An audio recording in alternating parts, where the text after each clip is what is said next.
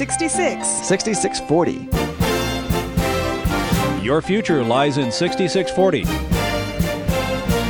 66 books by 40 authors, and yet we now discover it's an integrated message system from outside our time domain. Welcome to 6640, the ministry outreach of Koinonia House and Koinonia Institute. Today's Bible teacher is Chuck Missler, connecting the Bible to your life and the world around you.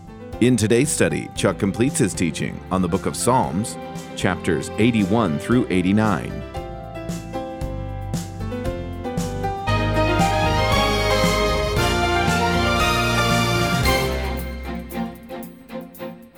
The word that Isaiah, the son of Amos, saw concerning, oh, excuse me, I'm going to flash back a couple of verses I stuck in here because we're talking about Zion.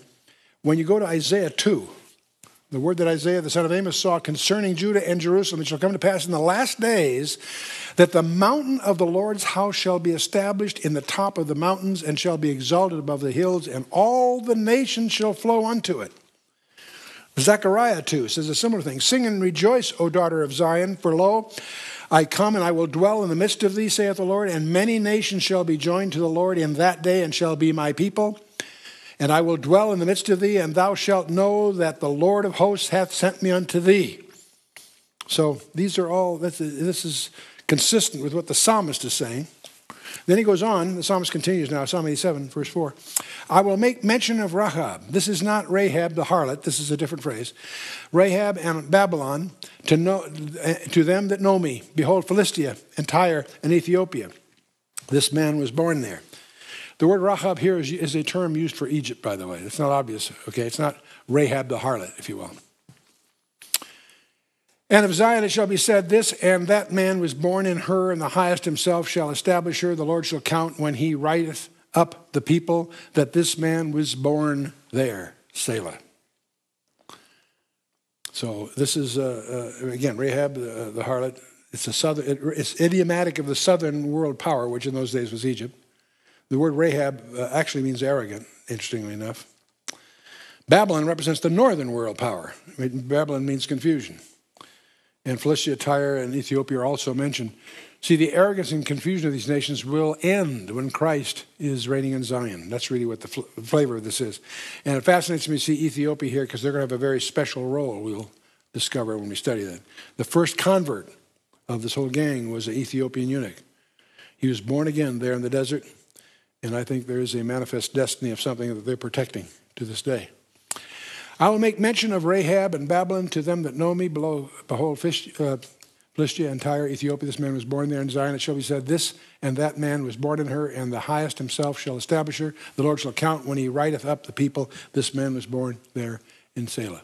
And uh, so, see, the King of Kings is going to make Zion the capital of the world.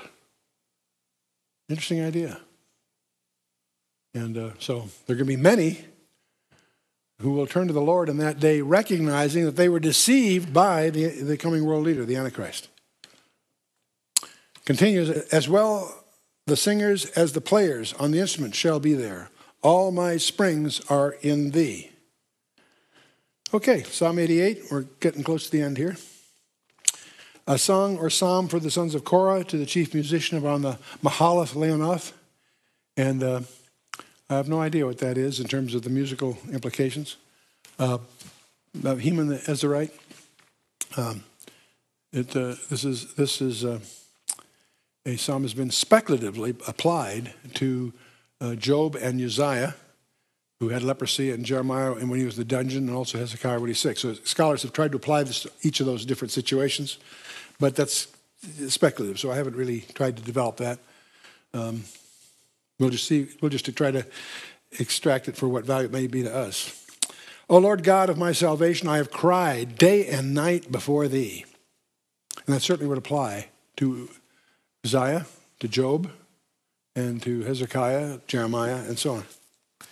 Let my prayer come before thee, incline thine ear unto my cry, for my soul is full of troubles, and my life draweth nigh unto the grave. Some of these Psalms may not mean a lot to us until we really get that desperate. Then they'll have great significance. I am counted with them that go down into the pit. I am as a man that hath no strength. free among the dead like the slain that lie in the grave, whom thou rememberest no more, and they are cut off from thy hand.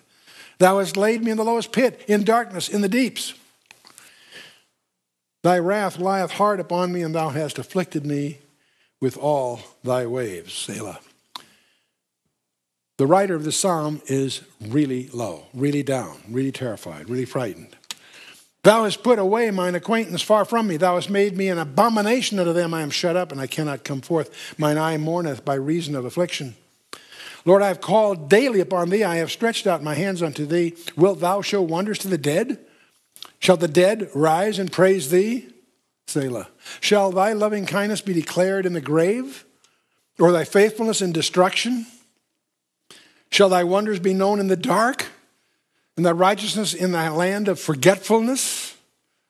But unto, unto thee have I cried, O Lord, and in the morning shall my prayer hinder thee, prevent thee, preclude thee. Lord, why castest thou off my soul? Why hidest thou thy face from me? I'm afflicted and ready to die from my youth up. While I suffer thy terrors, I am distracted. Thy fierce wrath goeth over me, thy terrors have cut me off. They came round about me daily like water. They compassed me about all to, about together. Lover and friend hast thou put far from me, and mine acquaintance into darkness. Now, Psalm 88, by the way, I forgot to mention that, I think, is the most doleful of all the Psalms. It's the darkest, lowest, plaintive thing. I meant to mention at the beginning, but I think it was pretty obvious. It is recognized as the, the nadir, if you will. Okay, one last one the Davidic covenant. And this is by Ethan, or later called Jeduthun, Ezrahite. I will sing of the mercies of the Lord forever. With my mouth will I make known thy faithfulness to all generations. Ethan, by the way, was of Solomon's reign. And some people feel this describes the invasion of Shishak, which occurred during the reign of Rehoboam. That's after David. So it may have been a successor to the original Ethan, or it may be prophetic, either way. And the faithfulness occurs about 10 times, and uh, the covenant will appear four times. And I will have sworn, God says three times. I will not lie, says four times. It's his, God's faithfulness, that's in view here. And uh, so and the psalmist is going to make an interesting argument here. He's going to say, if I lost my soul, God will lose even more than that. My soul is nothing. If I lose that, God will lose something even bigger his reputation. Interesting point of view. So I'm nothing. So if I lose that, I'm nothing. But God will lose his reputation and his, his word. Interesting perspective. I will sing of the mercy of the Lord forever. My mouth will I make known thy faithfulness to all generations. For I have said, Mercy shall be built up forever. Thy faithfulness shalt thou establish in the very heavens. See, it's thy faithfulness, God's faithfulness, that's the issue through this whole psalm. I have made a covenant with my chosen. I have sworn unto David my servant, Thy seed will I establish forever and build up thy throne to all generations. Selah. God speaking on behalf of David. And the heavens shall praise thy wonders, O Lord, thy faithfulness also in the congregation of the saints. For who in the heaven can be compared unto the Lord? Who among the sons of the mighty can be likened unto the Lord? God is greatly to be feared in the assembly of the saints, and to be had in reverence of all them that are about him.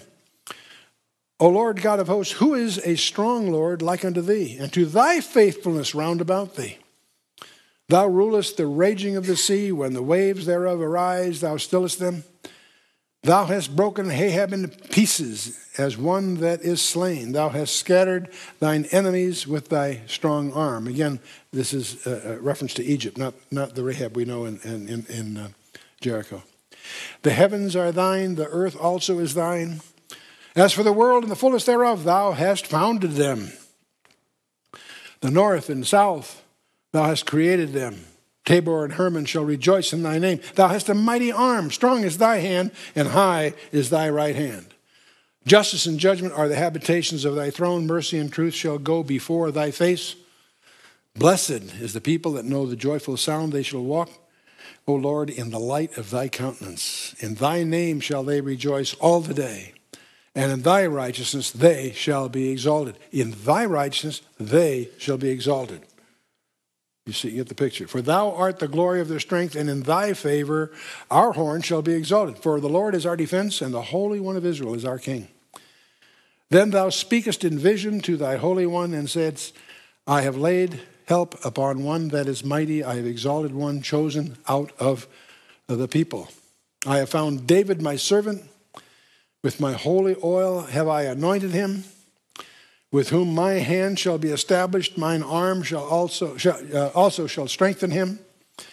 The enemy sh- shall not exact upon him, nor the son of wickedness afflict him. And I will beat down his foes before his face and plague them that hate him. But my faithfulness and my mercy shall be with him, and in my name shall his horn be exalted. I will set his hand also in the sea, and his right hand in the rivers. He shall call unto me, Thou art my Father, my God, and the rock of my salvation. Also, I'll make him my firstborn, higher than the kings of the earth. Now, verse 24, it, it, the, the pronoun changed to my because it's God speaking. Okay? And, uh, but all references, independent of who's speaking, is always the faithfulness of God is in view. And in verse 27 here, the firstborn, he's firstborn in two senses. He was the firstborn in Bethlehem in first, in, in the, and he's the firstborn in the resurrection, the first begotten of the dead, and King of kings, of course. My mercy will I keep for him forevermore, and my, and my covenant shall stand fast with him. His seed also will I make to endure forever, and his throne is the days of heaven. If his children forsake my law and walk not in my judgments, if they break my statutes, keep not my commandments, then will I visit their transgression with a rod and their iniquity with stripes. See, he's going to chastise those that he loves. That's called discipline. Nevertheless, my loving kindness will I not utterly take from him, nor suffer my faithfulness to fail. My covenant will I not break, nor alter the thing that has gone out of my lips. Once have I sworn by my holiness that I will not lie unto David. His seed shall endure forever, and his throne as the sun before me. It shall be established forever as the moon and as a faithful witness in heaven. Wow. You know, there is some reason that we speak here tonight. There is one sitting at the right hand of God who is coming back to the earth to sit on the throne of David. It's a different throne, it's an earthly throne. Who is that person? Lord Jesus Christ, Yeshua. And uh, he's, David has a son that's going to sit on the throne of the entire universe. And uh, it also looks like the moon's going to be around for a long time, right? Okay. But thou hast cast off and abhorred, thou hast been wroth with thine anointed, thine anointed. Thou hast made void the covenant of thy servant. Thou hast profaned his crown by casting it to the ground. Thou hast broken down all his hedges. Thou hast brought his strongholds to ruin. All that pass by the way spoil him. He is a reproach to his neighbors. Now, some people argue that this last, these last remarks are aimed at Shishak, which uh, all this occurred in Rehoboam's reign. It focuses on this.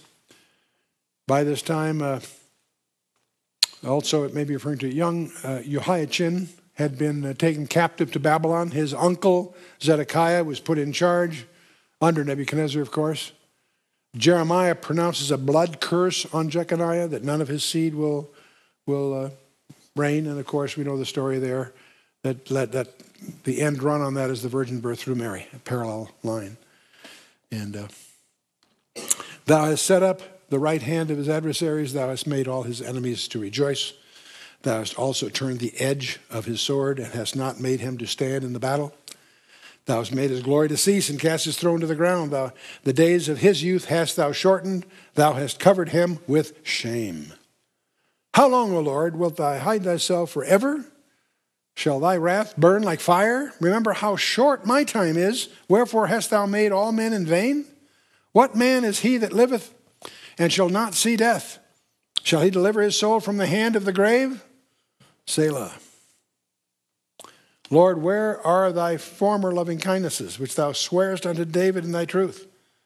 Remember, Lord, the reproach of thy servants. How do I bear in my bosom the reproach of all the mighty people? Wherefore, wherewith thine enemies have reproached, O Lord, wherewith they have reproached the footsteps of thine anointed. See, these people who had gotten away from God at this time, it looked to them as if God had forgotten his covenant, but he hadn't forgotten the covenant. God is faithful. That's the declaration here. God has the man to sit on David's throne with him right now. And then we have this interesting verse. This is not a verse of Psalm 89. Looks like it, doesn't it? Not exactly. This is a doxology that closes book three. Each of the f- books have a little verse Blessed be the Lord forevermore. Amen and amen. So this is not considered part of the psalm, it's considered the closing of the whole bunch of what we call book three. We found the same thing in Psalm 41 at verse 13 and Psalm 72, verses 18 and 19. And we'll see that at the end of book four. And so, so there we are. Now, you know, as we go through these things, it's not hard to take any one of them and almost every line, and you could almost preach on it. You could go explore it, the possible implications biblically, and that's all fine and good, but it's got to be personal. Again, this is a different, difficult kind of uh, teaching to have because we're not really taking an hour with each psalm. We usually could. We're really just skimming through the tops to get a flavor of them, but what you really need to do if you're going to get value of this is immerse in them. You might uh, just a little, take a little log and take a psalm per day and make it yours. Read it 10, 20, 30 times and, and extract from it what God has for you. Not what he had for David or so and so, whatever, or for Israel or past or future. No, what he has for you today. And, uh, you know, we usually do that with our Proverbs class because there's 31 chapters in Proverbs, there's 31 days in a month. We have a created a log, and then uh, you take a proverb, a chapter of Proverbs for each day, and keep a little log. And at the end of the day, which one meant the most to you from that one? And you go through, and you'll discover that 31 days later, when you go through that same chapter again, the one that's most important is very different. Because the book of Proverbs defies any organization or categorization. They're just, they're, they're, it's, it's, it's like dealing with a shotgun, not a rifle. But it's interesting how it will, if you start doing that and keep a log, taking a, a chapter of Proverbs every day, how every day one of those proverbs will rescue you for that day. You read it in the morning, prayerfully, go through the day, at the end of the day, skim it through again, and pick the one that meant the most to you. And make a log. And just keep doing that. On the second of the month, third month, you know, so, and just go through. And watch what happens. You know, you could do the same kind of thing with the Psalms. Just keep a little journal. Take a psalm a day. Sometimes a little short one, that's easy. Sometimes a longer one. You may want to break it up into pieces. But but uh, immerse in them, soak in them, digest them. That's where the value comes. And the Psalms will mean more to you as several things happen. It'll mean more to you as you know more of your Bible, it'll have more relevance, potential application. It'll also, but probably most significantly, the Psalms will mean more to you when you are in the valleys or in the peaks, either one. But when you're really having serious emotional um, episodes, positive or minus, um, the Psalms become very dear. And I've, I've said before, I'll just repeat it again. Anyone that hasn't uh, really been in the depths of despair can speak of the Psalms only as the blind speak of color. You have to be there. And when you're in those situations, those psalms will become very meaningful. It's interesting. Uh, Lockyer is one of the commentators who got a very, uh, if you're, uh, in terms of resources, uh, the, the, classic collection on psalms, of course, is uh, Spurgeon's, The Treasuries of David, three volumes, really going through all the psalms. But there's another collection that's very different, and that's Lockyer's, who apparently spent 90, uh, 96 years old. He, he really knew ancient history. And he really, it's amazing how in each psalm he knows all through history the people that held the kings or this or martyrs, whatever, who held that particular psalm in a particular dear. It really, it, and I haven't leaned uh, too much on him for this, series because it won't mean a lot to you unless you happen to be familiar with those histories, and, and most of us probably aren't. Um, but the point is, it's interesting to discover that uh, great kings, great leaders, for centuries, their psalm, there certain psalms, not just the Of the whole book of the Bible, Psalms was the dearest to them. And among those, certain Psalms had a key role in their lives to the death. And um, you read about the martyrs that were burned at the stake and so forth. Almost all of them are quoting a psalm as they went down. And uh, it's interesting how, you see, we, we, we're paging through a hymnal here where we don't know the music. And we don't, don't know necessarily the occasions when they sang which ones and so forth. So they're, in that sense, a little strange to us. But we begin to realize that they are endearing, they are embracing um, God's person. And uh, this uh, studying the book of Psalms is not an intellectual exercise. It's really a, a pursuit of a gateway to his presence. And so I really want to encourage you to take them really seriously. Now, in the next session, we're going to start book four. There's only five books. We're already at book four. And uh, there's uh, from Psalm 90 through 106 will be in book four. Um, some of these are very, very important Psalms to me, so we'll touch on that as we go. But we'll split it into two parts at least. So why don't we uh, plan for the next session to meditate? Don't just read them, but meditate on Psalms 90 through 97. And uh, we'll see how far we go as we get into that. And uh, we, we may be able to deal with the whole book in two groups as we did this uh, book three. But I won't rush it because some of these are very, very important not to rush. And, uh, and then following book four, of course, includes a couple of real uh, some fabulous ones in book four. So that's one reason I'm sort of skating through the, the easy ones because I want to be able to dwell on 91 and I want to dwell on, you know, 119. We'll, we'll, spend, we'll spend a whole evening on Psalm 119 and uh, so forth. So as we go. So for next time, let's look at Psalm 90 through 97 and let's stand for a closing word of prayer.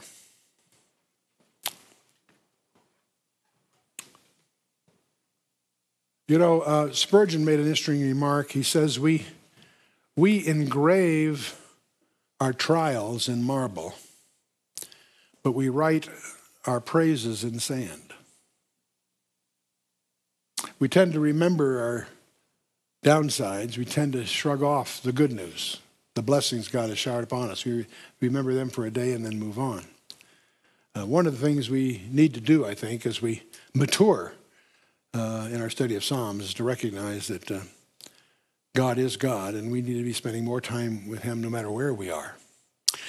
So let's bow our hearts. Father, we just praise you for who you are. We thank you, Father, for the incredible heritage that you've endowed us with. We thank you, Father, that you have brought us to this point in time. And Father, we thank you for the treasury of the book of Psalms. And what a varied treasure it is. What a mixture. So, Father, we would pray that you would, through your Holy Spirit, draw us into those portions that we do have need for, especially now. As we would seek, Father, to know you better, to trust you more to be more fully appreciative of the extremes that you've gone to on our behalf, bringing us here right now.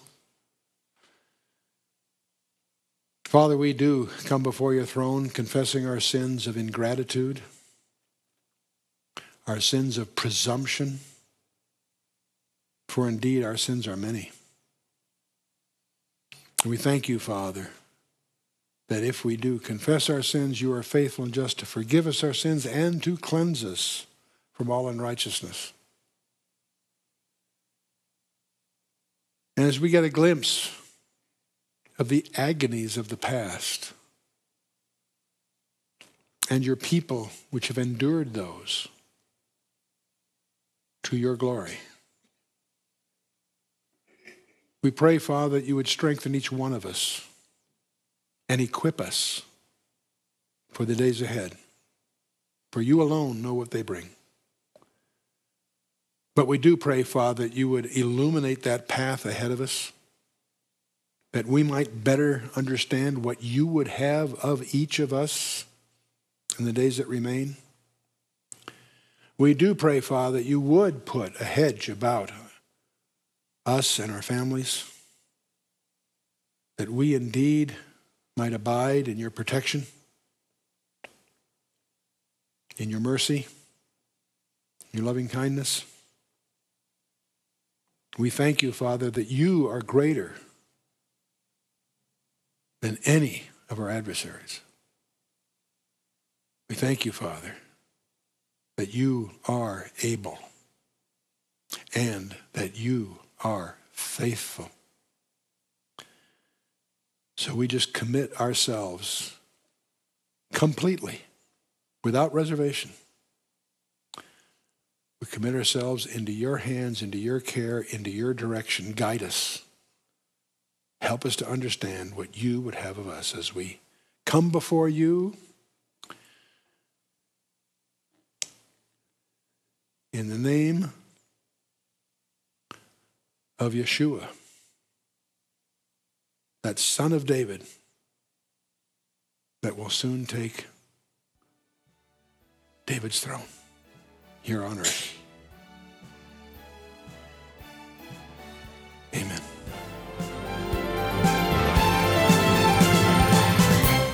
You've been listening to 6640, the ministry outreach of Koinonia House and Koinonia Institute.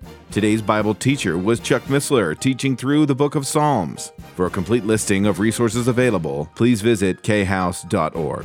Or you can call us on 1 800 KHOUSE 1. To learn more about Koinonia Institute, visit koinoniainstitute.org. Thank you for listening to 6640 and for your continued prayerful support of this ministry. Until next time, as we continue this series, may God bless you with the knowledge of His Son, Jesus Christ, as you study His Word.